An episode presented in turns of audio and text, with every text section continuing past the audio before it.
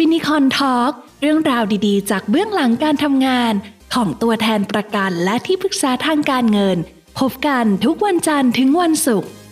สวัสดีค่ะ กลับมาพบกับ Finicon Talk เรื่องราวดีๆ จากเบื้องหลังการทำงานของตัวแทนประกันชีวิต และที่ปรึกษาทางการเงิน พบกับเนื้อหาสาระด้านสุขภาพและการเงิน เพื่อความมั่งคั่งเพราะมีเงินออม มั่นคงเพราะมีสุขภาพดี วันนี้นะคะเราก็มีตัวแทนประกันชีวิต จากฟินิคอนทีมอีกท่านหนึ่งค่ะ มาแนะนำให้รู้จัก คุณไหม สวัสดีค่ะ ค่ะ สวัสดีค่ะ ชื่อไหมสุภวรรณจันดอนนะคะ เป็นพยาบาลวิชาชีพแผนก CCU ค่ะ แล้วก็อาชีพที่สองตอนนี้ก็คือเป็นตัวแทนประกันชีวิต และเรียนที่ปรึกษาการเงินของบริษัท AIA อยู่ค่ะ หรือว่าที่เราเรียกว่าคอร์ส FA Financial Advisor นี่เอง ใช่ค่ะ ค่ะใหม่ตอนนี้เป็นยังไงบ้างพยาบาลในยุคโควิดน่าจะทำงานหนักขึ้นเนาะค่ะใช่ค่ะ คือสถานการณ์ทำงานตอนนี้ค่ะ แต่ละโรงพยาบาลก็จะมี ความยากในการแบบดูแลคนไข้มากขึ้นนะคะ แล้วก็ทุกทุกส่วนเจ้าหน้าที่ก็คือต้องระมัดระวังตัวเองมากขึ้น แต่คิดว่าทุกโรงพยาบาลตอนนี้ค่ะ มีวิธีการในการที่แบบรับมือกับโควิด ได้ค่อนข้างจะดีนะคะ ก็คิดว่าวิกฤตนี้เราน่าจะต้องผ่านไปได้ด้วยด้วยกันด้วยดีอะค่ะค่ะ แล้วอย่างหน้าที่พยาบาลเนี่ยเรารู้อยู่แล้วว่าโรงพยาบาลตอนเนี้ยเป็นจุดเสี่ยงแบบ สีแดงแป๊ดเลย แล้วอย่างนี้เวลาใหม่ใช้เวลาที่โรงพยาบาล แล้วก็ต้องใช้กลับมาใช้เวลาที่บ้านอย่างเงี้ยค่ะ ใหม่ต้องระวังตัวอะไรเป็นพิเศษมั้งไหมคะอ่าถ้าตอนที่ไปทำงานนะคะก็คือ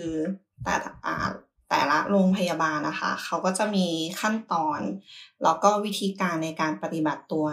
เวลาที่เราทำงานอย่างเงี้ยค่ะ เป็นการป้องกันตัวเอง ซึ่งแต่ละโรงพยาบาลนะคะเขาก็จะเน้นในการ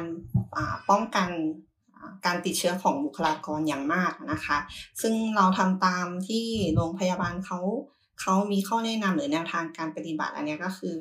อค่อนข้างที่จะแบบเซฟตัวเองมากค่ะ กลับบ้านปุ๊บอย่างเงี้ยค่ะ เราก็เราก็รู้สึกแบบไม่ได้แบบกังวลมากอย่างเงี้ยค่ะ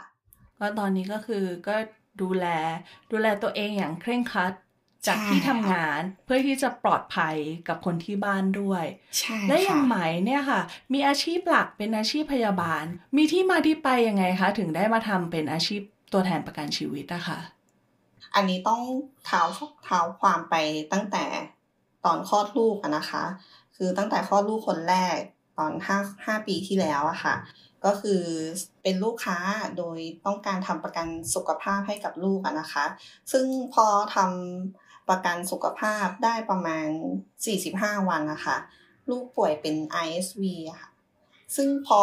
อ่าเหมือนเราจะรู้เลยพอหลังจากที่เด็กป่วยด้วย RSV ค่ะ หลอดลมเขาจะไวกับเชื้อโรคมากอะค่ะ ตั้งแต่ขวบปีแรกถึง 3 ปีอะค่ะ คือเขาเข้าออกโรงพยาบาลบ่อยมาก ถ้านับ รวมยอดค่ารักษาพยาบาลนะคะน่าจะเคลมไปประมาณสักสองแสนบาทได้แล้วอะค่ะใช่ซึ่งเราก็คิดว่ามันมันเป็นเงินที่แบบจำนวนเยอะอะค่ะ ซึ่งเราก็คิดว่ามันเป็นเป็นสิ่งที่จำเป็นมาก เพราะว่าค่ารักษาแต่ละครั้งอะค่ะเราไม่สามารถประประเมินเองได้เลยว่ามันจะมากน้อยขนาดไหน ซึ่งพอเราจ่ายค่าประกันชีวิตไปปีละประมาณสองหมื่นกว่าบาท ในการจ่ายแต่ละครั้ง อันนี้เราสามารถวางแผนได้ ไม่เหมือนกับค่ารักษาพยาบาลที่เข้าไปแล้วแต่ละครั้งแล้วเราไม่รู้เลยว่าโอ้มันจะมากน้อยขนาดไหนค่ะ คือหลังจากที่มีค่ารักษาพยาบาลสองแสนกว่าบาทที่เราไม่สามารถที่จะแบบควบคุมตัวนั้นได้ แต่เราควบคุมค่าใช้จ่ายที่เกิดจากการจ่ายค่าประกันได้ค่ะ ตอนนั้นนะคะ หัวหน้าพี่อ้อมอะค่ะก็ชวนเข้าอาชีพเป็นตัวแทนประกันชีวิตแล้ว แต่เรารู้สึกว่าเรายังยังไม่ได้เข้าถึงหรือว่ายังไม่ได้เห็นความสำคัญของการเป็นตัวแทนประกันชีวิตก็เลยตอบปฏิเสธ หัวหน้าพี่อ้อมไปตั้งแต่ตอนนั้นนะคะ แต่พอพอหลังจากที่ถึงโควิดรอบแรกอะค่ะ ตอนนั้นก็คือ พยาบาลโรงพยาบาลเอกชนทุกที่อะค่ะ ก็จะมีผลกระทบ เพราะว่าอ่าไม่มี OT แล้วก็บางที่ก็จะโดนหยุดงาน ซึ่งในแต่ละครั้งที่เคยโดนหยุดงานนะคะมากสุดก็คือประมาณสองอาทิตย์ อ่าค่ะ ทีนี้เราก็เลยมาคิดว่า เอ้ย เราจะมานั่งนั่งนอนนอนเฉยๆ แบบนี้ไม่ได้แล้วค่ะ ใช่ค่ะแล้วโดยปกปกติแล้วเนี่ยค่ะ เงินเดือนของพยาบาลหรือว่ารายได้ของพยาบาลเนี่ยมาจากส่วนไหนบ้างอะคะแต่ละหน่วยงานของพยาบาลนะคะเขาก็จะมีรายละเอียดของรายได้อะค่ะ ก็จะมีต่างกันบ้าง แต่ว่าหลักๆก็คือจะมีเงินเดือน แล้วก็ OT อะค่ะ ที่มันเป็นรายได้หลัก ซึ่งในแต่ละคนนะคะถ้าความขยันของพยาบาลเยอะ เขาก็จะมีค่า OT ซึ่งบางทีก็จะมากกว่าเงินเดือนด้วยนะคะซึ่งในตอนที่เจอโควิดรอบแรกอะค่ะ ตัว OT อันเนี้ยไม่มีเลยแทบจะทุกของโรงพยาบาลเอกชนเลยค่ะ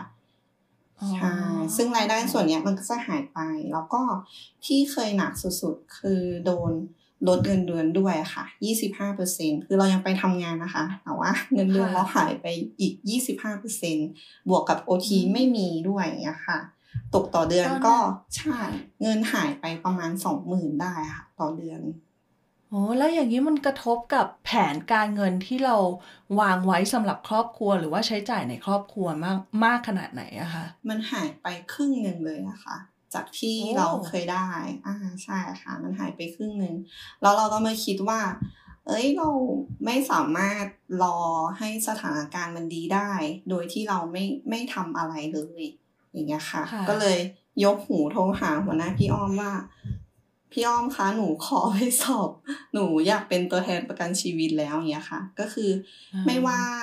อ่าเราจะทำอาชีพอะไรหรืออะไรอย่างเงี้ยค่ะ เรารู้สึกว่าอ่าสามอาอาชีพไหนที่สามารถมีรายได้เสริมจากงานที่เราทำประจำได้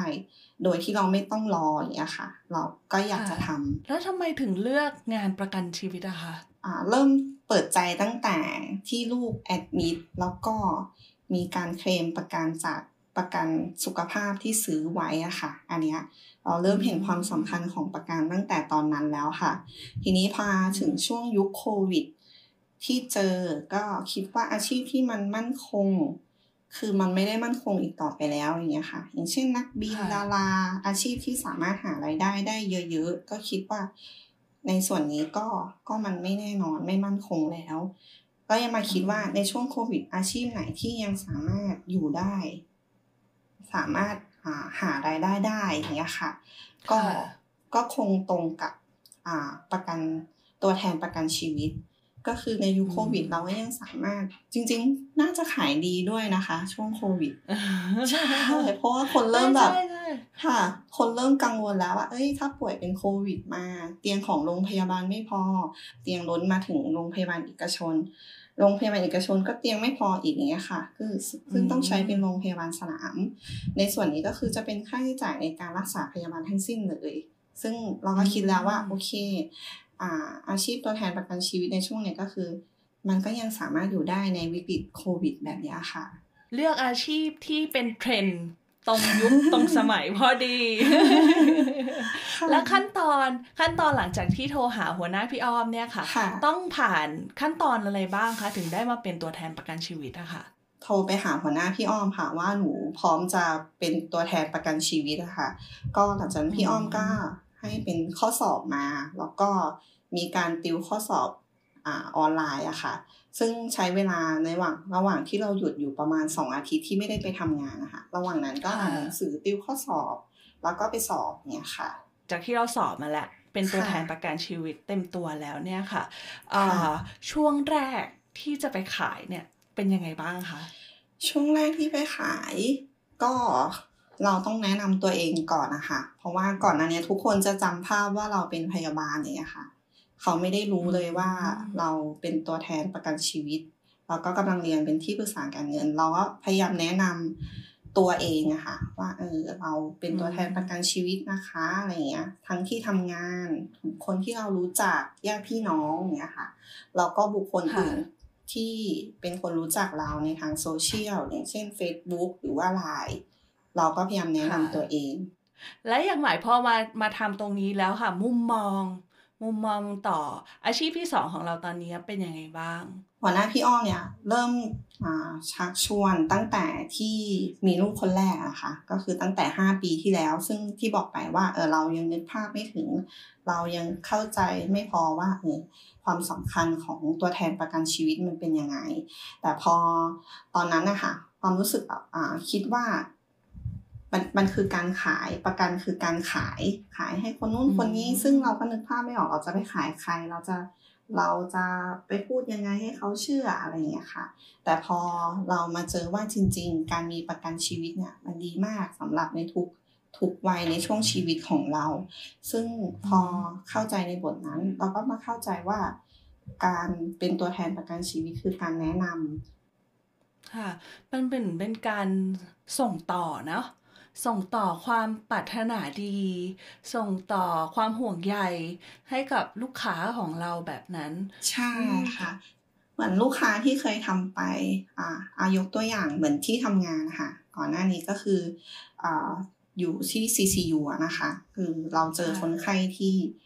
อายุน้อยมาก อายุแค่ 26 ปีอะค่ะแล้วก็เจอว่าเป็นโรค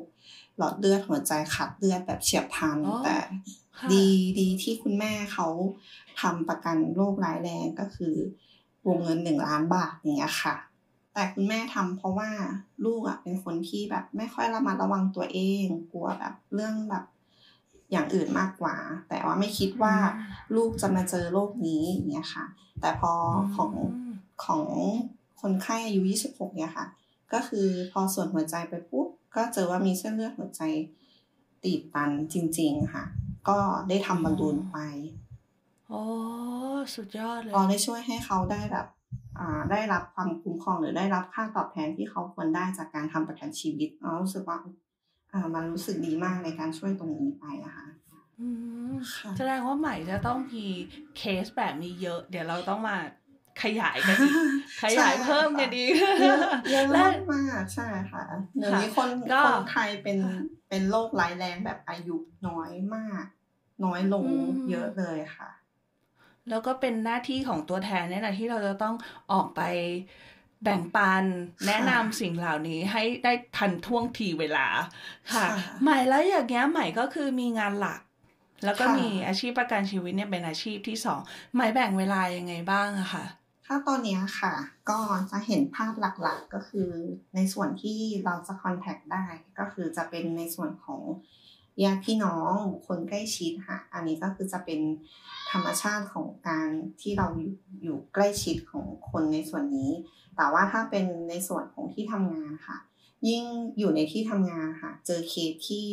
เจอแปลกๆหรือว่าเจออายุน้อยหรืออะไรเงี้ยในที่ทำงานเขาก็จะรู้สึกเฮ้ย มันสามารถเป็นได้ทุกคนนะ อายุน้อยก็เป็นได้อย่างเงี้ยค่ะ ซึ่งตรงส่วนนั้นเราก็เราก็บอกว่าโอเค จริง ๆ เราก็ไม่สามารถรู้ล่วงรู้ได้เลยว่าอ่ามันจะเกิดขึ้นกับเราได้ตอนไหน ถ้าเรามีความพร้อมเราพอแบบ สามารถจ่ายในส่วนนี้ได้ หรือว่าเราสามารถสร้างความคุ้มครองให้ตัวเองได้ ในส่วนนี้เราน่าจะทำไปก่อนนะ เพราะว่าอายุไม่เยอะมาก ในการจ่ายในแต่ละครั้งมันก็ไม่ได้ไม่ได้เยอะ ถ้าเราไปทำตอนอายุเยอะหรือว่าเป็นโรคแล้วอย่างเงี้ยค่ะ มันก็ยากหรือว่ามันอาจจะไม่ทำไม่ได้แล้ว ซึ่งทุกคนก็เข้าใจนะคะ เพราะส่วนใหญ่ตอนนี้ที่ที่สามารถขายได้ก็คือจะเป็นในที่ทำงานแล้วก็นอกจากนั้นก็จะมีในส่วนของ Facebook อ่าไลน์หรือว่าอะไรอย่างเงี้ยค่ะเราก็กำลังแบบอ่าพัฒนาตัวเองในเรื่องของออนไลน์มากขึ้นค่ะ ให้ทันยุคทันสมัยด้วยก็แสดงว่ารอบลูกค้าอยู่รอบตัวเราเลย ใช่ค่ะเออตราบใดที่เขาเรียกว่าเราพกความปรารถนาดีไป ให้เขาเนี่ยใครก็เป็นลูกค้าได้ แล้วอย่างนี้ไหมมีเป้าหมายยังไงบ้างคะกับอาชีพที่สองของเราตอนนี้ เป้าหมายตอนแรกเลยนะคะ ก็คือเราก็อยากมีอิสรภาพทางการเงินคนหนึ่งเหมือนกัน ก็คือ เหมือนที่โดนโดนลดเงินเดือนไปโดนทุกอย่างเรารู้สึกว่า โอเคเรา เหมือนเราไม่มีทางเลือกอะค่ะ แต่ทีนี้พอเราเข้ามาเป็นตัวแทนประกันชีวิต มันเหมือนสร้างทางเลือกให้กับเรา สามารถหาไรายได้เพิ่มขึ้นแล้วก็เงินส่วนนี้คิดว่าจากการขายขายประกันได้มา ก็จะเอาไปลงทุนค่ะ เพื่อจะทำให้เงินงอกเงยค่ะ ก็คือจะได้ ได้ตามเป้าที่เราตั้งไว้ มีสลากการทางการเงินสามารถเลี้ยงลูกให้เขาเติบโตได้ตามที่เราตั้งไว้ แล้วก็เกษียณตัวเองตามที่ที่ได้ตั้งตั้งเป้าไว้ค่ะเป้าหมายไว้ใช่อืมก็เรียกว่าเป็น เป็นเป้าหมายของพยาบาลประกันชีวิตของเราในวันนี้ค่ะและทั้งหมดนี้นะคะก็คือเรื่องราวของคุณไหมค่ะ ที่ทำอาชีพหลักคืออาชีพพยาบาล แล้วก็เลือกอาชีพตัวแทนประกันชีวิต เป็นอาชีพที่สองในยุคโควิดแบบนี้ เพื่อที่จะส่งต่อความห่วงใย การดูแลสุขภาพให้กับลูกค้าค่ะ และอย่างที่คุณไหมายฝากไว้นะคะว่า เราก็ยังมีเรื่องราวจากการทำงานของคุณไหมายมาฝากกันอีก และทั้งหมดนี้นะคะก็คือเรื่องราวของคุณไหมายค่ะ พยาบาลประกันชีวิตของเราที่มีอาชีพหลักเป็นพยาบาล และมีอาชีพที่สองเป็นอาชีพตัวแทนประกันชีวิตและเรื่องราวของคุณใหม่นะคะ ก็คงจะมีเรื่องราวดีๆ มาฝากเราอย่างต่อเนื่องอย่างแน่นอนใช่ไหมคะได้เลยค่ะ และสำหรับวันนี้นะคะ ก็ต้องขอลาคุณผู้ฟังไปก่อน แล้วพบกัน EP หน้า วันนี้แนนกับคุณไหมสวัสดีค่ะ สวัสดีค่ะ